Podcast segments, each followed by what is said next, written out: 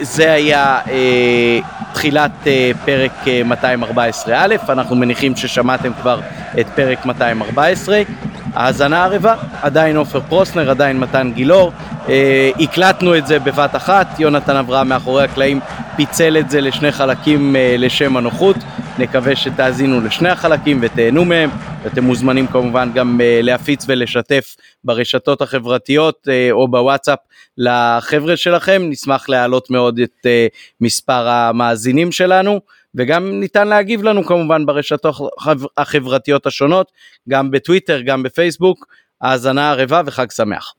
אוקיי, אז במשחק גביע מה שעבר לי בראש כשנטע נכנס במחצית, זה שבדרך כלל אנחנו מתייחסים לשחקן קיר כאיזשהו חלוץ שאנחנו זורקים אליו כדורים, והוא יודע לעצור אותם, להחזיק אותם, לחכות איתם להתקפה או לתת איזשהו דאבל פס, כשנטע לביא עלה זה הרגיש לי כמו קיר הפוך, במובן הזה שכל מה שאף מההגנה חזרה לשטח המגרש שלנו, זה משהו שנטע עוצר אותו 40-45 מטר משער היריב, ולא נותן ליריב לפתח התקפות בכלל. אז אם רודריגז זה סוג השחקן שהוא קשר אחורי יותר קלאסי, אז נטע הוא פשוט שחקן שלא מאפשר ליריב להשתחרר מהמחבש של מכבי, אני חושב תפקוד שלו במשחק גם בגביע היה מצוין, וגם אתמול בחילוץ של השער השני. מתן, תן לנו עוד על משחק הגביע. כן, באמת, זה היה גם שני מחציות ממש ממש שונות. מחצית ראשונה, מכבי קודם כל הייתה יותר טובה ממכבי פתח תקווה גם במחצית הראשונה. זה לא כמו נתניה, שאתה אומר נתניה הייתה יותר טובה ממכבי במחצית הראשונה. לא, לא, פה מכבי הייתה טובה, לא כל המשחק יותר, והשער לא שיקף, אבל זה לא היה חד משמעי, לא צריכנו להוריד את הפטיש. ומחצית שנייה באמת, אחת הטובות של מכבי העונה, באמת כל כך בשחקנים, אבל בעיקר שני המחליפים, לביא והצילי שזרחו מעל כולם, הצילי סוף כל סוף, אתה יודע, הביא את כל האיכויות שידענו שיש לו, לא רק בשערים, בכלל, הוא ריכז אליו הרבה מאוד אש גם מהגנת פתח תקווה, וגם ביקש את הכדור, ועשה איתו הרבה מאוד דברים חיוביים, ודיברתי על זה לפני, שגם נגד בני יהודה הוא הכריח, וגם הפעם הוא הכריח, אבל הפעם ההכריח הזה עבד לו, לביא כמו שאמרת, כשהקבוצה נסוגה אחורנית, אז יש לו את היתרון של הלחץ הגבוה, ואתה לא יכול להתחכם מולו, כי הוא פשוט ייקח את הכדור וישר כבר למד לשלוח אותו קדימה, הדריבל שלו השתפר מאוד, ובמשחק הזה, זו אולי פעם ראשונה שראיתי אותו משחק טוב, כקווטרבק, כאילו כשחקן שמנהל את התקפות מאחורה, אבל שהקבוצה היריבה נלחצת, זאת אומרת שהוא לא צריך לקחת הכדור, לשחרר לחץ, לבנות תקפות, לא, שהוא רק מתחיל מהחצי, ומשם הוא מחליט איך אני מנווט את המשחק, והוא לא היה עושה את זה כל כך טוב בעבר, וזה המשחק הראשון שהוא עשה את זה ממש טוב, מזכיר קצת, תעלה פה באילנות גבוהים, מבחינת היכולת ניהול מול היריבה מתגוננת, את קטן בשנים האחרונות, ממש בשנתיים האחרונות, שהוא משחק בעמדה יותר אחורית, ואז מול יריבות מתגוננות, הוא ידע באמת מאחורה להעביר, אתם יודעים, כובד משחק, וכדורים ארוכים והכל, אז אמנם זה עדיין לא שם, אבל זה מתחיל להיראות, ואם לביא ימשיך כל שנה משפר עוד ועוד אספקטים במשחק, וזה כיף לראות, שחקן שעובד ושמשפר את עצמו, אז מבחינתי שני אלה היו הטובים ביותר, היה לנו שם גם מזל עם ההחמצה של הבדע, או מי שלקח לו שם, אני לא זוכר, אולי פלניץ', שאם הוא שם כבר את השני, אז זה היה קשה לצאת מזה, לא בלתי אפשרי, אבל זה היה באמת קשה, זהו, אבל באמת הייתה מחצית ממש ממש כיפית של מכבי, כן, ראו במחצית השנייה אני חושב בעצם את מלוא הפוטנציאל, זה אמנם נגמר רק בשני שערים מיכולות אינדיבידואלית של הצילי, אבל ראו שם הרבה מאוד כדורים שהולכים פשוט מצד לצד ודי מטריפים את ההגנה של פתח תקווה שהייתה די חסרת אונים ולא הצליחה לצאת, גם לא ליותר מדי מתפרצות מולנו למרות שהיינו ממוקדים בהתקפה, אני חושב שמה שהיה מאוד מאוד טוב זה שהשחקנים הבינו שאסור להם להגיע במשחק הזה להערכה, והם עשו את כל מה שצריך כדי שזה לא יקרה, ובאמת זה הצליח, אבל השילוב של חזיזה, הצילי, שרי ורוקביצה בחצי השני, גם אחרי זה כשדוניו נכנס, היה שילוב מאוד מאוד טוב ומאוד מאוד מאיים, ככל שזה יתורגל יותר, אני חושב שזה גם יבוא לידי ביטוי ביותר ויותר שערים, זה הזמן להראות את זה, אני חושב. אין לנו שום זמן אחר טוב מזה. עכשיו כשהפלייאוף עומד בפתח. מתן, אני רציתי לשאול אותך, אתה בפרק הקודם שלנו אמרת, את הגביע אני מוכן לזרוק, ואחר כך שנהיה יותר... אני מוכן לזרוק, אבל... כן, הסכמת, אתה הצעת דה פקטו לעלות ממש עם ההרכב השני. נכון. עכשיו בדיעבד, כשאנחנו גם הצלחנו לנצח את זה, וגם הצלחנו לנצח את זה, וגם ברוך השם לא היו פציעות במשחקים האלה, והשימור של המומנטום של קבוצה מנצחת, אתה עדיין חושב שנכון היה לעלות עם הרכב שבוא נגיד ככה, היה לו סיכוי יותר גבוה להפסיד. בוא אני אלך על זה ככה. קודם כל ברק בחר כן עשה רוטציה. אז בדיעבד אתה אומר, הנה הוא כן עשה רוטציה וזה כן הצליח, נכון? כי כן הייתה רוטציה עם שחקנים. מינימלית מאוד. לא נכון, לא נכון. לא מסכים איתך שהיה מינימלית מאוד. קודם כל חלק כפוי, אבל חלק גם מעבר לזה, פתחת בלי נטל אבי, פתחת בלי עומר אצילי, כאילו למרות שפתחת עם כן עם 4-2-3-1, שבדרך שאצילי כאילו בכזה מצב, הוא כן צריך להיות שחקן הרכב שלך, זה שני שחקנים משמעותיים, זה אומר כבר שאתה בעצם בלי 3 שחקני הרכב, לא יודע, יש פה איזו רוטציה וכאילו, ואחרי זה פתחת עם שחקנים אחרים נגד נתניה, זאת אומרת בלי רודריגז, כן היה רוטציה בין המשחקים האלה, אז תראה בדיעבד, נכון, לא נפצע לנו אף אחד, צריך גם לעשות איזושהי רוטציה, מצוין, אז באמת זה מצליח. צד שני, מה הייתי אומר אם כן היינו מודחים בהרכב יחסית חזק, או כן היינו מצליחים לעבור בהרכב יותר חלש, אז אתה אף פעם לא יכול לדעת יקום אלטרנטיב, בדיעבד בחר עשה אימור יותר קטן משלי, זאת אומרת עלה כן עם הרכב השם עם איזושהי רוטציה כן מינימלית, זה הצליח, ניצחנו את שני המשחקים, אין פצועים, לא הרגשת שזה מישהו על המגרש, נשחק בצורה מאוד מאוד קיצונית, לפחות אני לא הרגשתי. שני משחקים האלה, כן את השחקנים היותר שחוקים, הייתה הרגשה שהוא נותן להם לנוח, אולי אבו פני, האמת שכן, אולי קצת אבו פני, שצריך, היה צריך לקבל קצת יותר מנוחה, אז אולי זה יהיה בהם בהמשך, לקווה שלא ישחק יותר מדי בנבחרת. זהו, אז תראה, יכול להיות שבדיעבד זה הצליח מה שהוא עשה, אם היית מחזיר אותי ללפני, היית עדיין אומר את זה, כי הליגה עדיין יותר חשובה לי, ועדיין חשבתי שהפועל תל אביב מוקש למכבי תל אביב, כי השתפרה, וזה דרבי, וכל הסיפור הזה, והלחץ של המחזור האחרון של העונה הסדירה, ושחשוב לנו כאילו לקחת את המקום הראשון לפני, למרות שהוא עכשיו בדיעבד סדר משחקים פחות טוב, אבל לא משנה, נדבר על זה כבר בפרק לקראת הפלייאוף העליון, זהו, לא חשוב, זה ממש חשוב שניצחנו, שזה משהו ברק בחר עשה הצליח, אבל אגב, זה שעלינו עם חלק, רוב הרכב הראשון בגביע, גרם לזה שנראינו גם פחות טוב לדעתי נגד נתניה, בחצי הראשון, כי רודריגז גם היה חסר, וזה גם יכל להיגרם נזק מזה, ואז היה אפשר לדבר אחרת, למה לא עשינו יותר בגביע, וזה, כל דבר זה הצליח, וזה מה שחשוב. ראינו במשחק מול... מכבי פתח תקווה את רמי גרשון לדרכות ארוכות מאוד, וגם אתמול לכמה דקות, עופר, איך ההתרשמות שלך מהבעל של נטע אלחמיסטר? תראה, אני אמרתי מקודם שקצת מלחיץ אותי לחשוב עליו עומד במרכז ההגנה מול מכבי פתח תקווה. האמת אני התרשמתי מאוד לטובה מרמי גרשון, אני חייב להודות, זאת אומרת, יש, אתה יודע, אני זוכר את המשחק, לפני 2 עונות אולי, זה היה בנתניה או בפתח תקווה, שהוא עשה טעות מאוד קשה ומסר אחורה. כן, כן, ושעקפו אותו, לדעתי בני יהודה. כן, אני כבר לא זוכר, אני חושב שזה היה נתניה, אבל אני סומך עליך, הזיכרון שלך טוב משלי. תראה, רמי גרשון הוא... יש 2 דברים שמשחקים לרעתו ואחד לטובתו, אוקיי? או יותר נכון, 2 לטובתו ואחד לרעתו.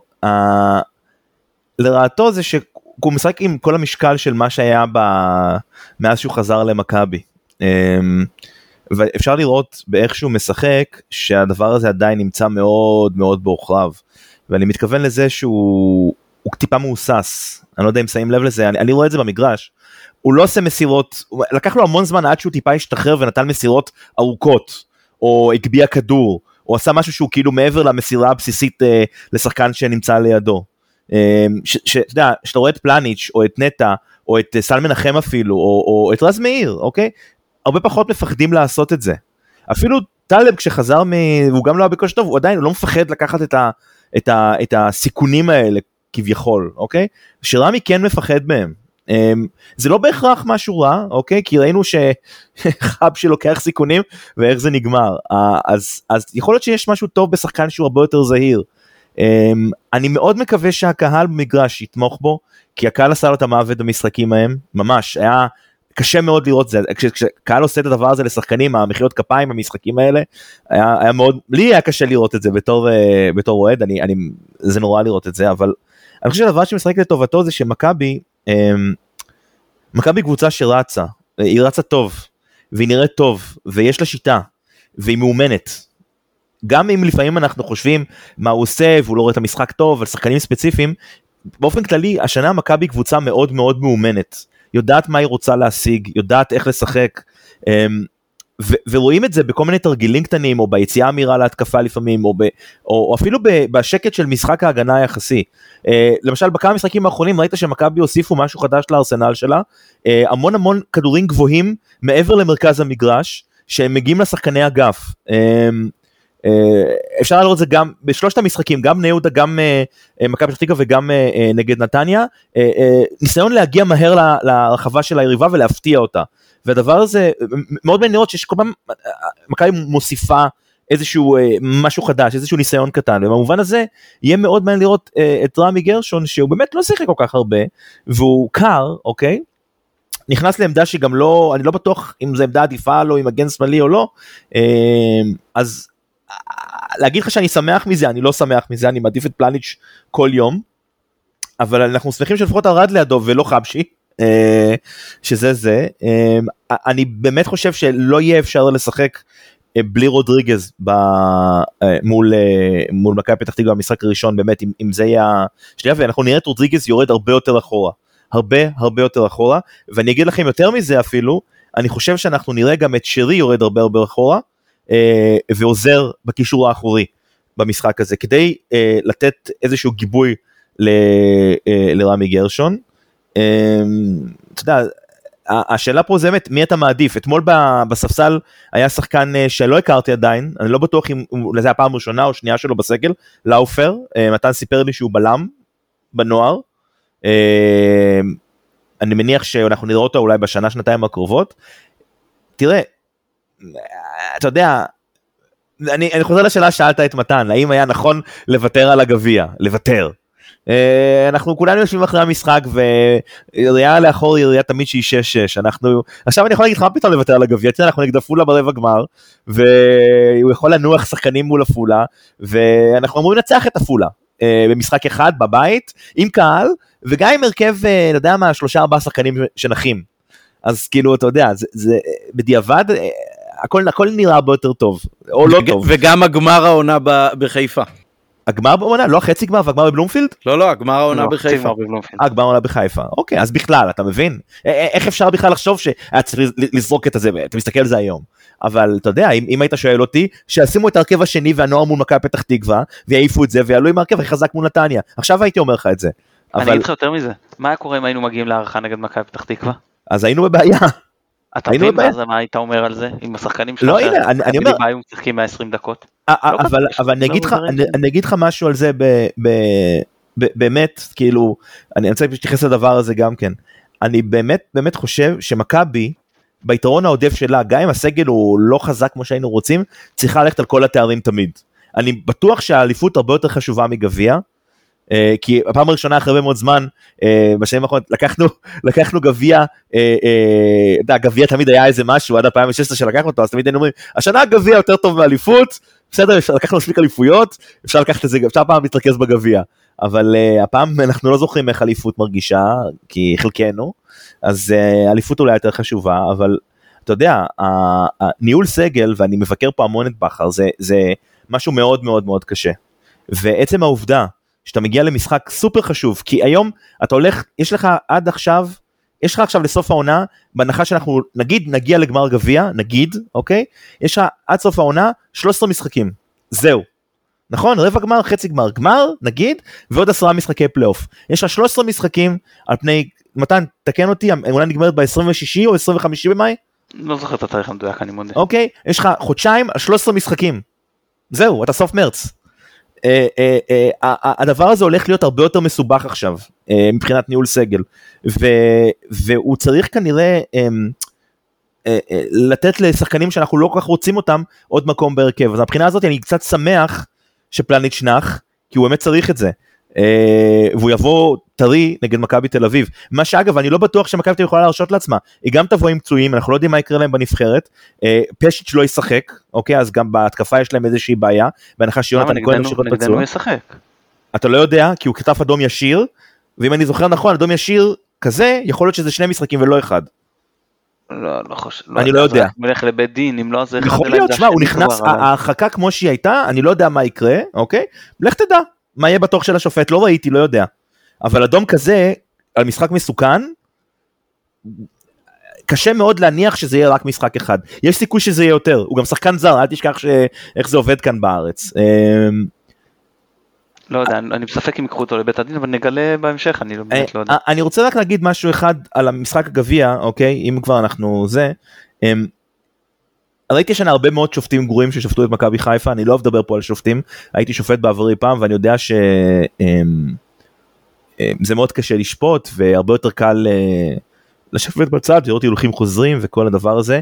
אני רוצה לציין לטובה את השופט במשחק מול מכבי נתניה, שהיה באמת מצוין יחסית לכל השופטים האחרים, והוא גם עשה את זה בצורה מאוד, היה לו פינס, הוא גם נסע מהר את עבר, והחליט מהר שזה חשוב, נתן למשחק לזרום בצורה מאוד יפה, הוציא יחסית מעט צהובים, כולל תקרית דחיפות שהייתה במחצית הראשונה, שנתן לעבור מהר בלי צהוב לאף אחד מהצדדים, שאני, כל הכבוד לו זה, זה היה ניגוד מוחלט לתצוגה העלובה והגרועה, והבאמת שצריכים להרחיק אותו, של בר נתן בגביע מול מכבי פתח תקווה, האדנותיות שלו, הדרך שבה הוא מסתכל לשחקנים, אני לא יודע אפילו איך לקרוא לזה, אבל הוא היה כל כך נורא והיום, ואני באמת לא מבין איך שופט כזה מגיע לליגת העל, ואיך לא עושים משהו כדי לשפר, עזוב את הטעויות שהוא עושה, את הדרך שבה הוא מתנהל, באמת זה היה פשוט, אני מבין שלא היה עבר במשחק הזה, וזה בסדר, אבל כל כך הרבה טעויות, ולא עמידה לא במקומות הנכונים, ובאמת הוא, פשוט, באמת, השופט הכי גרוע שפט מכבי העונה, וזה אומר משהו, כי זה היה המשחק עם השיפוט הכי גרוע שנראיתי העונה, במשחקים של מכבי חיפה, זה hands down, אני לא זוכר דבר כזה, אז לדעתי זה בעיה בזיכרון, כי היו משחקים עם ור, עם טעויות הרבה יותר גרועות, אבל מה שאני כן רוצה, לא, אני מבין למה אתה מתכוון, אבל אני כן רוצה להגיד, זאת אומרת, זה גם אשמת השופט, אני חושב שמשהו אפשר מבחינת ברוטליות למכבי פתח תקווה, זה שערוריה וזה מסוכן, ורק בנס יצאנו משם בלי פצועים, ובעניין של מכבי פתח תקווה, יש דרך לחנות את האוטובוס ולשחק מאוד מאוד הגנתי, וזה לגמרי לגיטימי אפילו, יש קבוצות שעשו ככה גביע הצ'מפיונס ליג. אבל למשוך זמן בצורה של להחזיק את הכדורים אצל המאמן והעוזר מאמן לפני כדורי חוץ, ולשכב על הדשא מהרגע הראשון, ולמשוך ממש מהדקה הראשונה, כל הזדמנות בעצירת המשחק כדי להרוג אותו, סליחה, אבל זה כבר לא ספורטיבי בעיניי. אני אגיד לכם משהו על זה. אני אמרתי פעם, ואני אומר את זה שוב, לקבוצה עם תקציב פי 4 בגודל, אין זכות להתלונן על האופן בו היריבה שלה משחקת. אני לא מתלונן על היריבה, השופט היה צריך לעצור את זה. לא, הבנתי שאתה מדבר על השופט. אני אומר, לא מבחינת אלימות, אפשר להתלונן על אלימות, אבל דברים של משיכות זמן, ודברים שאני שונא אותם, מעצבנים אותי. אני עוד יותר מתעצבן כשמכבי מבזבז זמן, זה בכלל מוציא אותי מדעתי. לקבוצה עם תקציב פי 4, לדעתי אין את הזכות להתלונן. זה חלק מה... אתם רוצים להתלונן, אני אומר, אתם רוצים להתלונן על משיכות זמן מעצבנות כאלה? לא על מה שהשופט לא נותן להם, על הקבוצה שעושה את זה, תעשו תקרת שכר. ותתחילו להתלונן. מה זה קשור אבל? סליחה, מתן, יש חוקים בכדורגל, אתה מושך זמן, תספור 6, תעיף את הכדור. תקשיב, היו כל כך... אז השופט, אז טענה היא לשופט. הטענה היא לשופט, עמית אני חושב, גם אם הוא אומר שמכבי עושים את זה בצורה מגעילה, הם עושים את זה כי נותנים להם. גם אני, איך דיברנו על זה בשבת, אתה עושה כל מה שנותנים לך. אוקיי, אז זה מה שאני אומר, בסדר. אז התלונה היא, אם התלונות הן לשופטים, שבאופן עקבי בכל העולם נותנים לבזבז זמן, בכלל, בכל ענף הכדורגל, אז אני מסכים איתך, וזו באמת תופעה מעצבנת שהגיע הזמן לעשות לסוף. אם הטענה היא לקבוצות ספציפיות שמנצלות את מה שנותנים להם, אני חושב שהטענות לא מוצדקות, בעיקר כשזה קבוצות עם חיסרון תקציבי מאוד גדול. אז זאת אומרת שאם הקבוצה יש לה פחות כסף, המאמן יכול להחזיק בכדור ולבזבז אותו, זה מה שאתה בעצם אומר, לדעתך? אני אומר שאם השופט נותן לו, אז אני לא צריך לבוא בטענות לקבוצה הזאת, שהשופט יתן לי לשים את הגבולות. רגע, פרלה, אתה אומר שזה בעיה של השופט, או אתה נגד הקבוצה שעושה את זה?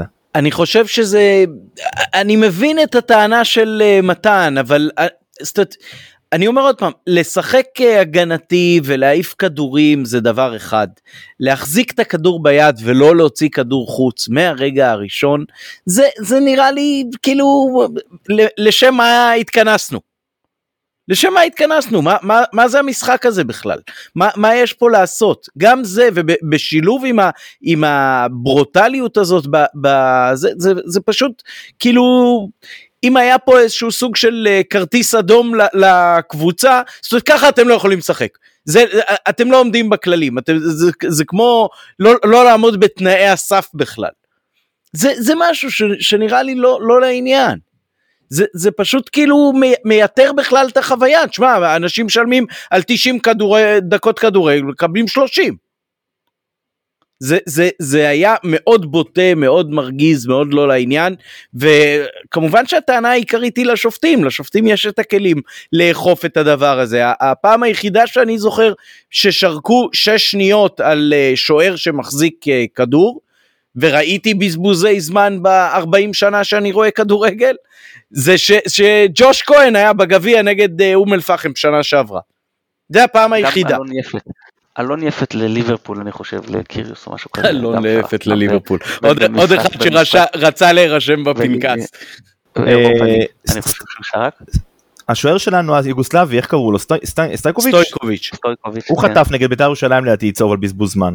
לא, צהוב על בזבוז זמן יש כל הזמן, אני לא מדבר על זה. אני מדבר על מכה בתוך הרחבה, מכת עונש לטובת הקבוצה היריבה, כשהשוער מחזיק את הכדור מעבר ל6 שניות. כן, הפרה של החוק, של 6 שניות. אבל הוא לא החזיק, זה לא שהוא החזיק 7 או 8, כן.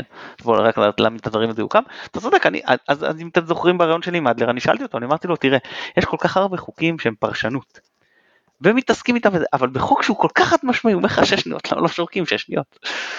גם לא שורקים של מכבי, שעושים את זה, זה לא, טוב, אז הוא התחיל להתפלפל שם בכל מיני כאלה, לא יודע, אני חשבתי שאם יש חוק שהוא כל כך עד משמעי, אז תאכפו את החוק אחד משמעי. טוב, לא משנה, רציתי לדבר על רמי גרשון. רמי גרשון, החיסרון הכי גדול שלו לדעתי, זה לא העניין המקצועי, זה העניין של הביטחון. זה מסוג השחקנים שאין לי ספק שבאימונים הוא הרבה יותר טוב. פשוט חסר ביטחון בצורה קיצונית. אבל נקודת חוזק מאוד גדולה שלו, שהוא חתיכת מקצוען, באמת, אתה רואה שהוא מטפל בעצמו, בגוף שלו, מנסה כל הזמן לשמור על כושר, מוכן, לא עושה קונצים, באמת, אישיות טובה, בחדר הלבשה, באמת, אחד כזה שאתה, אישיות שאתה שמח שיש לך בקבוצה, וככה שחקנים צריכים לקחת דוגמה, לאיך להתנהל. הוא נכון שהוא לא טוב מאז שהוא הגיע למכבי, אבל מבחינת התנהלות, מגיע לו שפו, מעבר לזה שהוא ויתר גם לשכר, אני לא ציפיתי ממנו לעשות דבר כזה, אבל כל הכבוד לו, אם זה עוזר למכבי, אז זה בטח שאני מבסוט. אני חושב שקצת הפריזו בערכו בגביע, הוא היה לא רע, שמעתי קצת רדיו חיפה אחר כך, מצטיין המשחק, וזה, בואו, עפו עם זה קצת, הוא היה לא רע, הוא היה בסדר, אמרתי שאז שאני עדיין פותח עם סן מנחם ביום שבת, ואכן סן מנחם פתח ביום שבת. כן, אני חושב שבעניין של גרשון, משהו שמאוד בלט זה שבחצי הראשון הוא ממש לא עבר את החצי, גם אתמול ביציע היו מי ששיבחו אותו מאוד על ההתנהלות המקצועית, ואני לא חושב שזה רק עניין של שכר שהוא לא רוצה לסכן אותו או משהו כזה, אלא זה פשוט אישיות של בן אדם שכנראה גם זו שאפשרה לו לתחזק לא מעט שנים בבלגיה, למרות שהוא לא בא מצמרת הכדורגל, ואני חושב מה ששיחק אתמול, דיברנו על זה אופר, לטובת פלניץ', זה העובדה שאת תקופת התאקלמות הפחות טובה שלו בהתחלה של העונה, הוא עשה בלי קהל. כי אם היה קהל בשלב הראשון של העונה, יש מצב שהיינו חוזים פה במקרה איולפסן 2, שברגע שהוא עשה טעות 2-3, הוא היה שרוף וכבר לא הצליח לחזור מזה, אז רמי קצת אכל אותה בגלל הקהל, וזה לא התאפשר לו אולי אחרי זה גם לחזור, והיו הרבה פציעות, אבל עכשיו הוא בהחלט שחקן נוסף שיכול להיחשב ברוטציה, גם כבלם, גם כמגן שמאלי, גם אם לא הראשון או השני בעדיפויות. אנחנו ניגע עוד בהיערכות לקראת מכבי פתח תקווה בסוף פגרת הנבחרת, אבל אני כן זורק פה שיכול מאוד להיות שמי שישחק בלם מחליף לא יהיה גרשון, אלא יהיה דווקא רודריגז, ויתר הקבוצה תתמודד עם החוסר שלו באמצע. גם אתמול הוא שיחק מאוד מאוד מאחורה כשהוא עלה במחצית השנייה. אני חושב שהיו מכנים אותו כבר איזה פלופניץ' או איזה כל מיני משחקי מילים מוזרים כאלה, וגם אני חושב שאתה אז אמרת שאתה לא בטוח שהוא עדיף על סיינסבורג, אני חושב שעכשיו גם אתה תסכים. כן, בהחלט, הבלם הכי טוב שהיה פה בעשור האחרון. אני רק רוצה להוסיף, אגב, חוץ ממנו, גם רודריגז לא התחיל כל כך טוב את העונה, כשהוא הגיע, והיו הרבה דיברים, ומהקהל, היו רואים עוד פעם, הביאו מישהו שמכבי תל אביב זרקו אותו, ויש המון יתרון לשחקנים האלה, לעובדה שלא היה השנה קהל, לצערי אני אומר, הייתי מעדיף שיהיה קהל והם לא יצליחו, אבל הם לוקחים את מה שיש, אתם יודעים. גם דוניו אגב. נכון, אבל רודריגז נכנס לעניינים יותר מהר. כן, אולי זה כן משהו ששווה לשים לב אליו בהמשך. נכון שזה קשה והכל, אבל אם שחקן יתחיל את תקופת ההתאקלמות במכבי בחלק הראשון של הפגרה ולא בסופה, אז יש סיכוי שכשתתחיל הליגה אז הוא יהיה כבר מסונכרן ולא יהיה חשש שהקהל יהרוג אותו על זה שהוא רק הגיע. השאלה אם אתה יכול להביא שחקן כמו פלניץ' בחלק הראשון של הפגרה. כן, נכון, פלניץ' בכלל כנראה אתה הצלחת הרבה לגנוב אותו בגלל כל מיני בעיות חוזה ברומניה. כן, זה חלק מהעניין. אוקיי, אנחנו מסיימים בעצם את העונה הסדירה בהסקט הזה, אז בואו ככה נרפרף קצת על מה שהיה לנו עם שאלות יותר קצרות ופחות בקטע של ניתוחים. אז אנחנו שלושה, בואו נבחר שלושה המצטיינים שלנו. עופר, מי המצטיין הראשון שלך? וואו, זה קשה. אני אמור לבחור אחד, כל אחד בוחר אחד? כן, אם אחר כך יהיה מישהו שלא יוזכר בכלל, אז אתם מוזמנים להוסיף. אני נותן לג'וש. אני חושב ש... ואנחנו נדבר גם על המשחק הזכור, אז ג'וש יש חלק מאוד חשוב במשחק הזה. אנחנו נדבר עליו אחר כך, אבל ג'וש מבחינתי היה סוג של נקודת מפנה בעונה הזאת של מכבי. הוא התחיל את הרצף הארוך של המשחקים, של ניצחונות הרצופים. ואני חושב שהוא הביא איתו איזושהי יציבות, שנתנה לכל הקבוצה איזשהו... יציבות, אין לי מה להגיד. אני פשוט הרבה יותר רגוע כשהוא בשער. אני לא זוכר הרבה זמן שוער שהייתי רגוע בזכותו, כמו שאני רגוע עם ג'וש. אולי אני רוצה להגיד מאז דוידוביץ'. רגוע, לא אומר שהוא ברמה של דוידוביץ', בואו נשים את הכל בפרופורציה, אני רק אומר שאני רגוע כשהוא בשער, כמו שהייתי רגוע כשדוידוביץ' שם. עם מינוס אחד, עם פלוס אחד לטובתו, אני לא חושב שהוא עושה טעויות המשוגעות שדוידוביץ' היה עושה, אבל אולי אני עוד אגלה כשהוא ישחק יותר משחקים עם מכבי, אז בשבילי ג'ושוע מצטיין. כן, לפני זה סטויקוביץ', אבל אני כן רוצה להגיד, הוא כנראה לא רק נותן לך לשבת בשקט ביציע, הוא כנראה גם לשחקנים שלפניו נותן לשחק הרבה יותר בשקט. המצטיין שלך, מתן? בוגדן פלניץ'. אוקיי. קנון מבחינתי באמת, כאילו... אדיר. כן. אני מסכים מאוד. המצטיין שלי זה רוקביצה. אני לא יודע אם אתם זוכרים, זה היה כבר די מזמן, אבל אנחנו עשינו כמה וכמה סיבובים באירופה השנה, וניקיטה היה שם מהרגע הראשון, ונתן מספרים שהמשיכו בעצם את העונה הקודמת שלו, שאותה הוא סיים כמלך שערים עם יותר מ-20 שערים, אז בכל משחקי המוקדמות במשחקים האירופאים הוא כבש, בתחילת העונה הוא כבש כמעט בכל משחק, תסלחו לי שאני איבדתי את הספירה המדויקת, אבל יש לו יחס מטורף של שערים, אפילו גם כמה בישולים, הוא כובש מתוך הרחבה, הוא כובש במשחק של מתפרצת, הוא כובש במשחק עומד, הוא האיש הנכון במקום הנכון, נכון שהיו לו גם כמה החטאות, אבל עם אחוזים כאלה של מספרי שערים ובישולים במהלך החצי הראשון של העונה, בעצם כל העונה הסדירה ואירופה, אני חושב שקשה מאוד, ובוא נגיד ככה, נטל ההוכחה על זה ש... רוקביצה הוא לא המצטיין של מכבי השנה, רובץ על מי שטוען שיש מצטיין אחר. אז עכשיו... אני אגיד, רק הנתונים, 20 משחקי ליגה שהוא שיחק בהם, 17 גולים, 2 בישולים, נתון מטורף, באמת מטורף,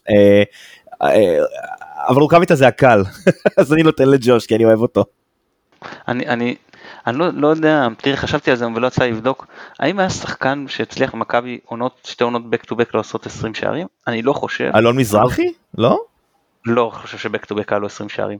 הוא הרי עזב אותנו אחרי 93-4, וכשהוא חזר, בעונה ממש טובה שלו, הוא היה עם 21 בכל המזכרות, אבל בליגה לא רק 14 כשהוא יצא, ועוד 7 באירופה כשהוא יצא לניס. אז אני לא חושב שהיה לו דבר כזה. אז רוקביצה יש לו עוד 10 שערים להצליח להשיג 3 שערים, ואם כן, אני חושב אלה מישהו יגיד לי שזי אולי בשנות ה-80 איזה שתי עונות סמוכות, זה הדבר שנראה לי הכי הגיוני, אולי אהרון ארמר בשנות ה-60 או משהו כזה, אני לא יודע, אני באמת לא יודע, כשאני מנסה לחשוב על אחר, אני לא חושב שהיה מישהו כזה, ורוקביצה יכול להיות הראשון שעושה. גם לארמלי בעונות הראשונות שלו במכבי זה היה מאוד מוזר, כי הוא היה משחק חצי עונה בשפרעם ואז חצי עונה במכבי חיפה. אז אנחנו ננסה לבדוק את זה לקראת ההסקט הבא שלנו. מי שעוד לדעתי חייבים להזכיר אותם זה גם נטע לביא וגם רודריגז וגם חזיזה, בהחלט שחקנים מצוינים ש... אם וכאשר בפלייאוף הזה אנחנו נשיג את מה שאנחנו רוצים, אז עשויים לתת פייט לניקיטה, וג'וש. אני אזכיר גם את שרי, למה הוא לא בין המצטיינים שלי, והוא בסיבוב שני פחות טוב, אבל בכל הסיבוב הראשון שהקבוצה הייתה פחות טובה, שרודריגז דן נכנס לעניינים, ופלניץ' דן נכנס לעניינים, והרבה שחקנים עוד לא היו שם, וחזיזה היה פצוע, וגם התנדנד, ובילצרות החליפו בהרכב מבספסל, אז שם שרי היה הכי טוב בקבוצה, ושרי לקח אותך בחלק הזה קדימה, וצריך גם לזכור את זה, כי זה היה רגעים קריטיים, שאתה יודע, שחקן שסוחב את הקבוצה שפחות שחקנים בכושר טוב, שעכשיו שכולם, שיותר שחקנים בכושר טוב, אם הוא פחות טוב, זה פחות מורגש, ושם אם גם הוא היה בכושר פחות טוב, אז זה היה נזק מאוד רציני. כן, אני רוצה לציין אגב, שאני מוכן לקחת גם מפלניץ' וגם ניקיטה בתור המצטיין שלי, פשוט ידעתי שתבחרו אותם, נתתי לכם אותם, אבל אני, אתה יודע, מסל טרואיסטי שלו. כן, שיהיה ברור, כן, לרקורד. אוקיי, מבחינת האכזבה, לדעתי זה די ברור, כולנו סגורים על המגן השמאלי שחיכינו לו הרבה שנים? לא. לא, לא. לא, אני אגיד לך למה לא. הוא לא שחק מספיק משחקים. גם וגם הוא היה פצוע. ואני אמרתי שקשה מאוד הוא רוב המשחקים הפצוע, יש פה אכזבה ברור, גם מהרמה, למרות שהוא פצוע וגם מזה שהוא פצוע שזה מאוד מאכזב, וגם ההתנהלות שלו מסביב, ובכל זאת מבחינה מקצועית, יובל אשכנזי, הנפילה פה היא באמת, גם הוא פצוע היה הרבה, נכון שזה גם, אבל כל כך גדולה, וגם אני אגיד שבקטע שלו מול טלב, ההתנהלות היא בסדר, אז אני כל כך יותר רוצה שהוא יצליח, אז גם מאכזב אותי שהוא לא מצליח, כי אצל טלב אתה אומר אם הוא לא מתנהל כמו שצריך, אז שלא יצליח שישב בספסל, ואצל יובל אתה אומר לא, הוא כזה שחקן נשמה, הוא כזה, אתה יודע, אני לא יודע, אני לא מכיר אותו מחדר הלבשה, הוא נראה לי כזה הגיטן נשומה, אז לא יודע, אני ממש רוצה שהוא יצליח, והוא שחקן גם שעובד על המגרש והכל, וזה יותר מבאס אותי ויותר מאכזב אותי, אז מבחינת האכזבה האישית, אני יותר מאוכזב ממה שקורה עם אשכנזי. אז אני, באכזבה שלי, תראה, האכזבה שלי אמורה להיות, אני לא רוצה להגיד אכזבה, כן? אולי הכי פחות טוב במכבי, אני לוקח את גלאזר, מראה לג'וש כהן, בגלל זה אגב, בגלל שזה היה כל כך מלמטה, לעלות למעלה, אבל לא היה לי ציפיות מגלאזר, אז אני לא יכול להגיד שהוא אכזבה, אם אני צריך לבחור מישהו שמאכזב אותי, עדיין, לצערי, זה וילצחוט, בגלל שהציפיות שלי ממנו הן מאוד מאוד גבוהות, עכשיו אני נותן לו את הקורונה שהייתה, ואני לא יודע כמה מזה הוא סוחב, ועניין של הכושר, אבל אני ציפיתי במשחקים שהוא שיחק, בדקות שהוא קיבל, שיהיה הרבה הרבה יותר טוב, כן, יש לו את השער מול באר שבע, שהשער חשוב, אבל הוא לא היה מסוג המשחק, כשהוא שיחק, הוא הצליח להיות הרבה יותר טוב, יותר טוב, באמת, בהמון אספקטים, אני מבין שיש הרבה שחקנים בצד שמאל, אני מבין שאולי הוא מועדף, אני גם מבין אולי את האכזבה מזה שהביאו שחקנים על המקום שלו, אבל אני ציפיתי ממנו להרבה הרבה יותר, במיוחד שחקן זר, יש איזושהי ירידה, אני מרגיש מהשנה שעברה, באיכות שלו, אולי אני טועה, אבל זאת התחושה האישית שלי, אז אם אני צריך לבחור אכזבה, זה רק כשהיו לי ציפיות מאוד מאוד גבוהות, זה וילצחוט. אפשר היה לצפות שבעונה השנייה הוא באמת יהיה קצת יותר משמעותי במכבי, אבל יכול להיות שהפציעה והקורונה די גמרו אותו בקטע הזה, אבל הוא עוד לא הוכיח שהוא לא ממש שחקן של ראש בקיר. אני אגיד לכם את מה שאמרתי אתמול עופר במשחק, דיברנו על הלנד במחצית, אז הלנד הוא מין מוטציה ענקית כזאת שאתה אומר עם פיזיות כזאת, העובדה שהוא מצליח לעשות כל כך הרבה דברים עדינים, רכים וטכניים, פשוט סוג של פלא. אז אצל וילצחוט עם מבנה כל כך חזק ועוצמתי, זה מדהים שהוא לא מצליח את העוצמות האלה להביא אל הדשא, ויחסית רך עם הכדור, ולא מספיק דומיננטי, ולא מספיק משמעותי בניצול החוזקות שלו. עוד משהו אני רוצה להוסיף קטגוריה, כן, אני רוצה להוסיף קטגוריה אם אפשר, כן. אין אותה פה בליינאפ, אני רוצה לשאול אתכם מי הכי הפתיע אתכם העונה? אני רציתי להגיד, בדיוק דבר על זה. אני רוצה להגיד שאני, אבו פני, פשוט, כל מה שחשבתי כאילו, מדהים, באמת.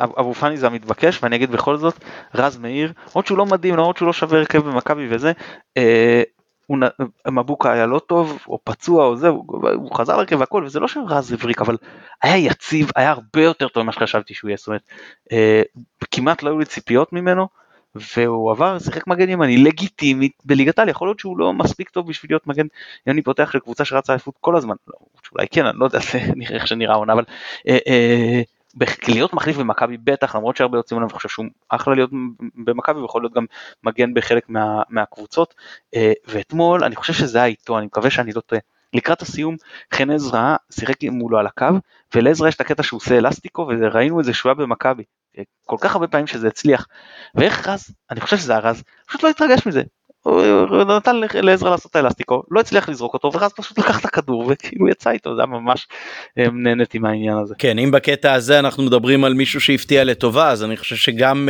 דוניו, אחרי פתיחת עונה שהיה מאוד מאוד מוזר לראות שהוא לא ממש משתלב, העובדה שהוא נכנס כשניקיטה נפצע והצליח לתת את השערים החשובים שלו, הייתה מאוד מאוד משמעותית, בקטע הזה מאוד מאוד הופתעתי כבר לטובה, אחרי שכמעט שלחתי אותו חזרה לדמה. ציון לרכש באופן כללי של מה שבחר הביא העונה, אז הבולטים כמובן זה רודריגז ופלניץ', אבל יש גם את יאבל אל-עביד, או אל-שייך, שאחר כך כבר עבר לפתח תקווה, היה עוד מישהו? שכחתי? אצילי דוניו. כן, כן, נכון, אצילי ודוניו. אבו פני הוא סוג של רכש גם, הוא לא היה בקבוצה בעונה שעברה. אבל הוא חוזר מהשאלה. נכון, נכון. סוג של. אני חושב שאבו פני במובן מסוים הפתיע אותנו כמו חזיזה ואשכנזי שבאו בשנה שעברה עם ציפיות מאוד מתונות, והעובדה שהוא השתלב כאחד משחקני הרכב במכבי, בפירוש גם לזכותו של בחר, העובדה שהוא מצא לו את המשבצת הזאת ומפיק ממנו את מה שחיכו לו הרבה שנים. אז הציון לרכש, אם אני לא אתן ציון מספרי, בוא נגיד, אני נותן 8, בסדר? כי באמת פלניץ' ורודריגז הם פשוט שחקנים כל כך חשובים בסגל, וגם אני נותן לאבו פני גם את זה, וגם מה שגודס דוניו תרם. אני אגיד ככה, באופן כללי, הרבה יותר קל לשחקנים חדשים להגיע לקבוצה שרוב השלט שלה הוא נשאר מהעונה שעברה, מה שלא היה במכבי הרבה מאוד שנים, אוקיי? ואפשר לראות את זה באמת בהשתלבות של שחקנים חדשים בסגל של הקבוצה. זה כשיש קבוצה שרצה, יותר קל לשחקן חדש להצטרף לרוץ. אני אתן לך דוגמה הכי טובה מבחינתי, אגב, לשחקן שהגיע לדבר הזה, ועצם העובדה ששילבת השחקן כמו מאור לוי בתפקיד שהוא די קריטי בקבוצה, לכמות דקות לא קטנה בכלל, ואף אחד לא, אתה יודע, לא יתעצבן, לא קרה כלום עם זה, זה ההוכחה שמכבי בקבוצה בריאה, היא יכולה לשלב שחקנים צעירים, באמת אבל שחקנים צעירים מהנוער, ולתת להם דקות יחסית משמעותיות, ולראות מהם קצת פוטנציאל. אני רוצה גם לציין לטובה את נוראי יפרח במשחק שהוא פתח, אני לא זוכר כבר נגד מי זה היה, אולי מכבי פתח תקווה? לא פתח, הוא לא פתח. נכנס כמחליף, סליחה, נכנס כמחליף, ראית שיש לך שחקנים שיש לך איזשהו משהו לעתיד, מאוד אהבתי לראות את זה. אז כן, הציון לרכש גבוה, וגם העובדה ששמרת את רוב השחקנים, יכול להיות שאולי בחר היה רוצה לעשות משהו אחר לגמרי, והמציאות הכלכלית הזאת נכפתה עליו, אני לא מתייחס לזה, אני אומר, מה שקרה עכשיו, ציון מאוד גבוה לרכש, פשוט בגלל שמישהו הביא והוא בנה עליו, נותן את הסחורה. כן, אני מסכים איתך, ובקטע הזה של הבסיס היציב, זה בהחלט הרבה קרדיט גם לבלבול שהיה בשנה שעברה. השער היפה ביותר בסיבוב הראשון. אני לא עונה על הרכש. כן, סליחה. אז אני אגיד ככה, שאני נותן ציון פחות טוב מכם, כי נכון שמי שהגיע, חלק זה בולגיה בסך כל הרכש שהגיע הוא טוב, אבל יש חסר. יש עמדות חסרות שדיברנו עליהן, למשל מגן ימני, שמבוקה לא נותן את מה שאני צריך לצפים ממנו, העונה, ורז מאיר עם כל הכבוד שהוא כן נותן ויותר, אבל זה עדיין לא מספיק, ודיברנו על זה שבינואר היה מקום להחליף את מבוקה, וזה לא קרה, אבל אני עדיין חושב שזה היה צריך לקרות, ודיברנו על זה שאשכנזי לא נכנס לעניינים, וכן שווה אולי להביא עוד שחקן לאמצע, ותראו, זה קל בדיעבד, כי אני גם דיברתי על זה שחובה מחליף לרוקביצה, כי עוד אני לא יודע כמה דון שווה, ודון יוכיח שיש מחליף לרוקביצה, ועכשיו כבר אין את הבעיה הזאת. אז יכול להיות שלשחקנים אחרים, זה קל שלא אני מתעסק עם התקציב, ולא אני בסופו של דבר צריך לקבל את ההחלטות, אז אני אתן, ציון הוא סך הכל טוב, כי מי שהגיע בגדול, כן, זה כטוב וטוב מאוד, ועדיין יש עמדות שהיינו צריכים לשפר יותר בינואר, שאני חושש מהעומק שלנו לקראת הבית העליון. אוקיי, אז בגלל ששכחנו אותך בעניין הרכש, אז בוא ניתן לך לבחור ראשון את השער היפה, למרות שאני לא בטוח שאחרי שאתה תגדיר את זה, אז יהיה צורך להזכיר עוד שערים. אז בוא, מתן. וואו, אני לא בטוח. תראה, אם זה כולל את כל המסגרות, אז שרי בלונדון. כן, גם אני חשבתי על שרי בלונדון, אבל אני חושב שבעונה עצמה, אז אין ספק שהשער של רודריגז מול הפועל תל אביב, גם יחד עם העובדה הזאת שזה הובקע בדיוק בסיטואציה שגם חטפנו שוויון, וגם בהקשר האישי שלו, שזה היה יום או יום אחרי, שהוא התבשר שקרובת משפחתו נפטרה מקורונה בספרד, או למעשה מתה מקורונה בספרד, כי נפטר אומרים רק על יהודי שנפטר מעול מצוות, אז אני חושב שהשער של רודריגז, גם עם טכניקה וגם עם סיפור שקשה מאוד להתחרות בהם, וגם היה שער חשוב מאוד, כי במשחק מאוד לא טוב שלנו הצלחנו לנצח בזכותו. לי יש שני בוחר שניים, כי אתם מחרת את השער שכנראה הכי יפה אובייקטיבית, אז השער של רוקביצה מול מכבי תל אביב ב-2-2, מהלך קבוצתי יפהפה בעיניי, והטאץ' של רוקביצה, הטאץ' הזה, זה מסוג הדברים האלה שאתה רואה את השער בסלואו מושן, לא כל המהלך אלא את הנגיעה שלו, והכדור הולך לאט לאט לאט ונכנס בסיבוב מושלם לנקודה היחידה שהשוער לא יכול לעצור בתנועה אחת, זה היה נפלא פשוט. אבל אני הולך להגיד משהו שזה לא השער שהכי אהבתי בליגה, אוקיי? השער מבחינתי, השער, זה ה-2-0 של דוניו בדרבי, מקצה רחבה, על הפועל חיפה, היופי בהתגלמותו, גם היריבה, גם השחקן, גם הזמן, גם המשחק, הכל התקבץ לאיזשהו משהו אחד מדהים, זה שער עונה שלי עד עכשיו, אגב, אני יודע שזו בחירה מאוד לא, אולי לא נקרא לזה סטנדרטית, דעה לא פופולרית, אבל השער הזה של דוניו, זה היה כל כך out of the blue, הוא פשוט הניף שם את הרגל, והכדור התגלגל ונכנס פנימה, זה לא שער מאוד מאוד יפה, אבל היה שם משהו שפשוט, זה השער שאני לוקח קדימה. אז אני אזכיר עוד שער אחד שהיה לדעתי גם אסתטית מאוד מאוד יפה, גם שער מאוד מאוד יפה אסתטית וגם שער מאוד מאוד חשוב, השער של אבו פאני ברוסטוב, שער הניצחון שם, מהלך יפה יפה עם הכדור מחוץ לרחבה שרוקביצה שם השאיר לו, גם בעיטה מושלמת וגם מאוד חשוב וגם ניצחון גדול של מכבי במסגרת אירופאית בחוץ בשלב נוקאוט, זה משהו שלא קרה למכבי הרבה מאוד שנים והיה מאוד מאוד מרשים בעיניי. לא, מה זאת אומרת, ניצחון חוץ בשלב נוקאוט היה שלב לפני, שנה לפני במורס קסובורסטן. כן, כמעט אותו, same but different.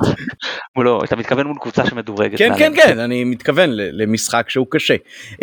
המשחק שהכי זכור לכם מהחצי הראשון של העונה, או מהשלב הראשון של העונה, מתן?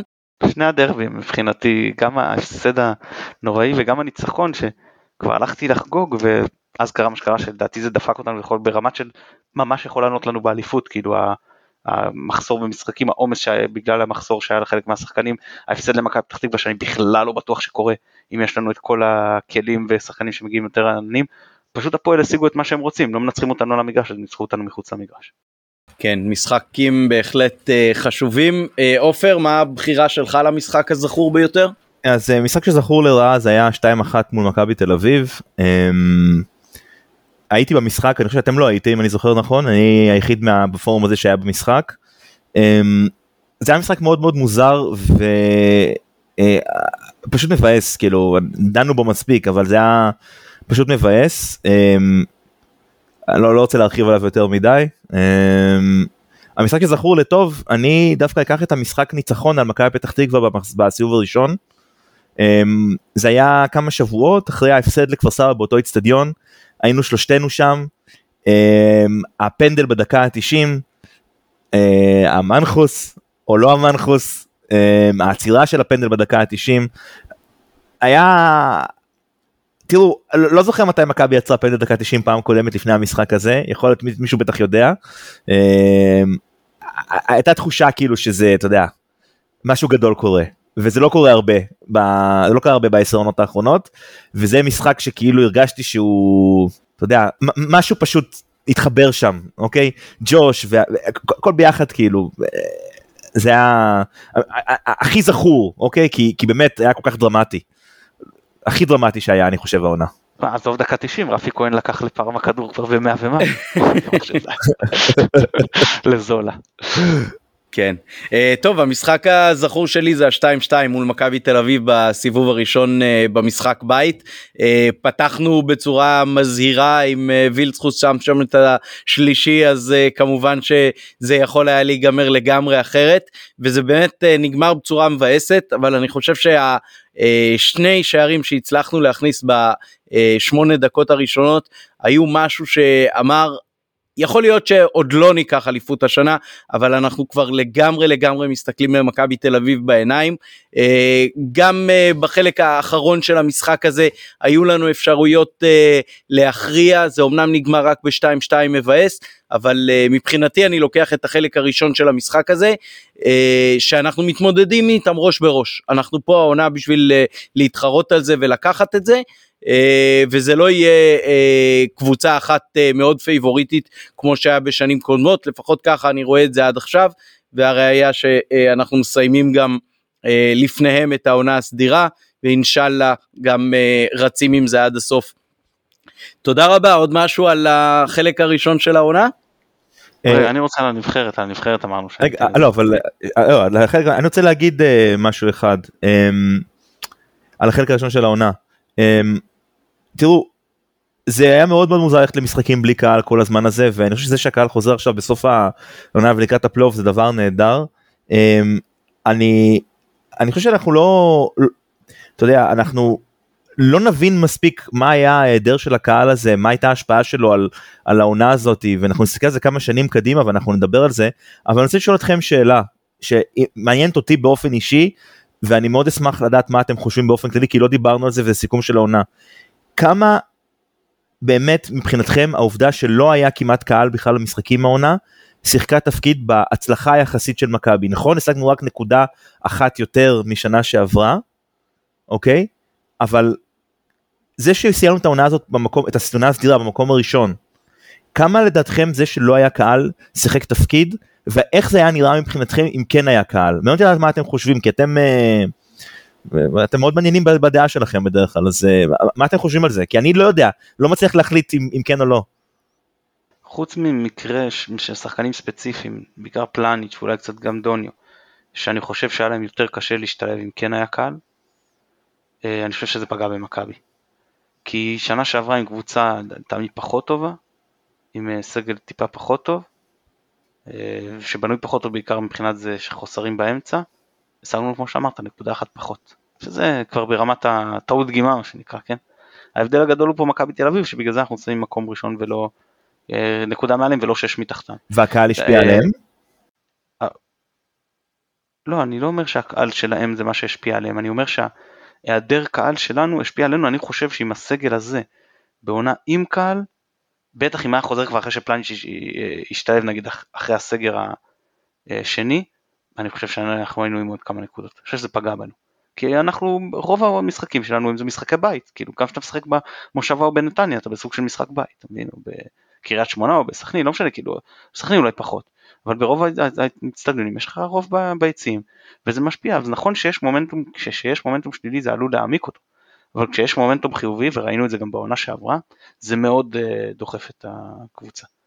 תראה, את שני המשחקים המשמעותיים אולי שהפסדנו, גם בדרבי הראשון וגם במשחק מול הפועל כפר סבא, בהחלט זה משחקים שמומנטום של דחיפת קהל יכול להיות מאוד משמעותי, ואני מסכים עם מתן בעניין הזה. אם בעונה שעברה שהייתה עם תנאי פתיחה יותר, פחות טובים, מכבי עם הקהל הצליחה להתמודד עם הלחץ, עשתה הרבה מאוד מהפכים בתקופה של מרקו, והקהל היה חלק מזה, אז קל וחומר בעונה כזאת שהסגל הוא יותר חזק והכלים ההתקפים יותר משמעותיים, יש מצב שהיעדר קהל בסופו של דבר פגע בנו, גם אם תרם להשתלבות של פלניץ'. אז רגע, אבל שאלה על זה רק, שאלה, אני מקבל את מה שאתם אומרים, אבל כמה היה קשה לצאת מהמיני משבר עם שני ההפסדים, איך שיצאנו ממנו ל8 ניצחונות רצופים, אם היה קהל שהיה מכניס את הקבוצה ללחץ, אחרי שני הפסדים כאלה. בדיוק אז רציתי לענות לך, אני חושב שאם יש קהל, גלאזר לא פותח נגד הפועל כפר סבא. מעניין. מעניין. אז אתה לא מגיע לשני הפסדים, אוקיי. אני חושב שזה המשפיע, כאילו יש דברים שאתה יכול לעשות שאין קהל, גם המאמן, מה לעשות? מאמנים מושפעים מהקהל, גם אם נרצה או לא נרצה, מערכת מושפעת מקהל, מאמנים מושפעים מהקהל, במידה זו אחרת, כל מאמן מידה אחרת, מערכות במידה שונה, הקהל משפיע. אוקיי, רציתם משהו על הנבחרת, עופר? אני אתן למתן. אני רציתי להגיד על הנבחרת. שמכבי תל אביב, אני אומר לאורך כל העונה, ואני עדיין חושב שהיא פייבוריטית מספר 1 לאליפות, יכול להיות טוב, אני לא אתחיל לזה, אמרתי שאם יקרו איזה כמה דברים בשבוע, המשחקים הראשון, אולי זה יכול, שלא דעתי לאיזשהו משהו שהוא יהיה 50-50, כרגע הם פייבוריטים, אפילו לא במעט עלינו, ובאמת השחקנים שלהם יותר טובים, ולכן אני חושב שראוי שכמה שיותר שחקנים של מכבי תל אביב יפתחו בנבחרת, בכל המשחקים, וישחקו 90 דקות, ואם יש יותר, אז כולל תוספת זמן. בעיקר שחקנים כמו פרץ וכמו גולס.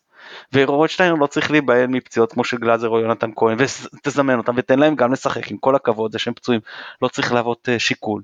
וגם חבר'ה לא צריך פה להיות גזענים ולהתחיל לבדוק את הדרכונים ותעודות הזהות. סבורית שישחק וג'רלדש והכל בסדר, אפשר לשחק עם כולם. ומבחינתי הרכב של מכבי תל אביב, פשוט 1-1 שיפתח גם בנבחרת. והנה, אני כבר בטוח שאוהדי מכבי תל אביב מתעצבנים עליי. עכשיו, שלא תבינו לא נכון. הם לא מתעצבנים כי עכשיו השחקנים שלהם ישחקו בנבחרת, הם מתעצבנים כי לא אמרתי שזהבי יפתח. אז שיפתחו 10 שחקנים מכבי תל אביב וזהבי. מקובל עלינו לחלוטין. אוקיי, אנחנו נזכיר שבעזרת השם יהיה לנו עוד הסקט לפני המשחק הבא בליגה, בפלייאוף. מצב הנקודות בטבלה הפנימית בין מתן לבני הוא מביש, אז אני רק אגיד שאני מפגר בהרבה, וכל עוד מכבי ראשונה אין לי עם זה שום בעיה. אנחנו טעינו שנינו באימור לגבי הקהל, אמרנו שיהיה אתמול 1,500 צופים, ובוא נגיד ככה, לפחות 5,000, מעניין באמת מי בכלל אחראי לספור ולאכוף ולבדוק את כמות הקהל שנכנסת, אני מקווה שאני לא נותן פה לאף אחד רעיונות להתחיל לבדוק אותנו בעניין הזה, כי בתחושה שלי נכנס יותר קהל מהמספרים שאושרו, תקנו אותי אם אני טועה, שיהיה בהצלחה לנבחרת כך או אחרת. עופר, היה נורא כיף לראיין אותך ולהשוחח איתך ושהשתתפת איתנו, אתה מוזמן anytime. אני רוצה להגיד תודה, ולפני שאני מסיים אני רוצה לתת call out, shout out, איך שאומרים את זה, אחרי המשחק מול בני יהודה אני שמעתי סקט נוסף, לא נופחים בירוק, של שני חבר'ה שאני לא מכיר, אסף חיידן שהתארח פעם אחת כאן, ויותם וולק, סקט שנקרא זה רק ספורט.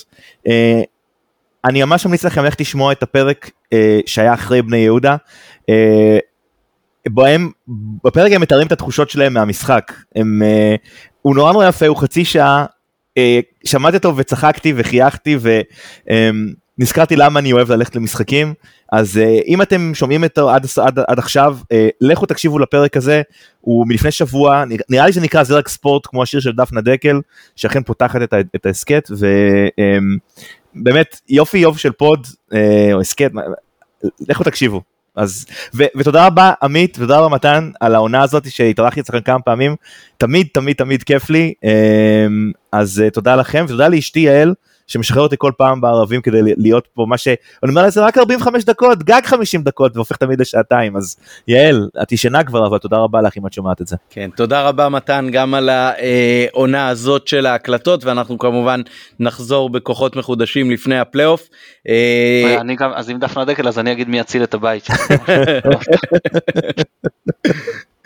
אוקיי, שיהיה לכולם חג שמח, חג פסח שמח, אני הייתי עמית פרלה, אתם מוזמנים לעקוב אחרינו ברשתות החברתיות, ונקווה שהעונה הזאת תמשיך כפי שהיא, היה לנו כיף עד עכשיו, ונקווה שהיא אפילו עוד יותר כיף בהמשך, ואולי אפילו נזכה לחגוג פה איזה תואר בפודקאסט הזה, תודה רבה, ירוק עולה.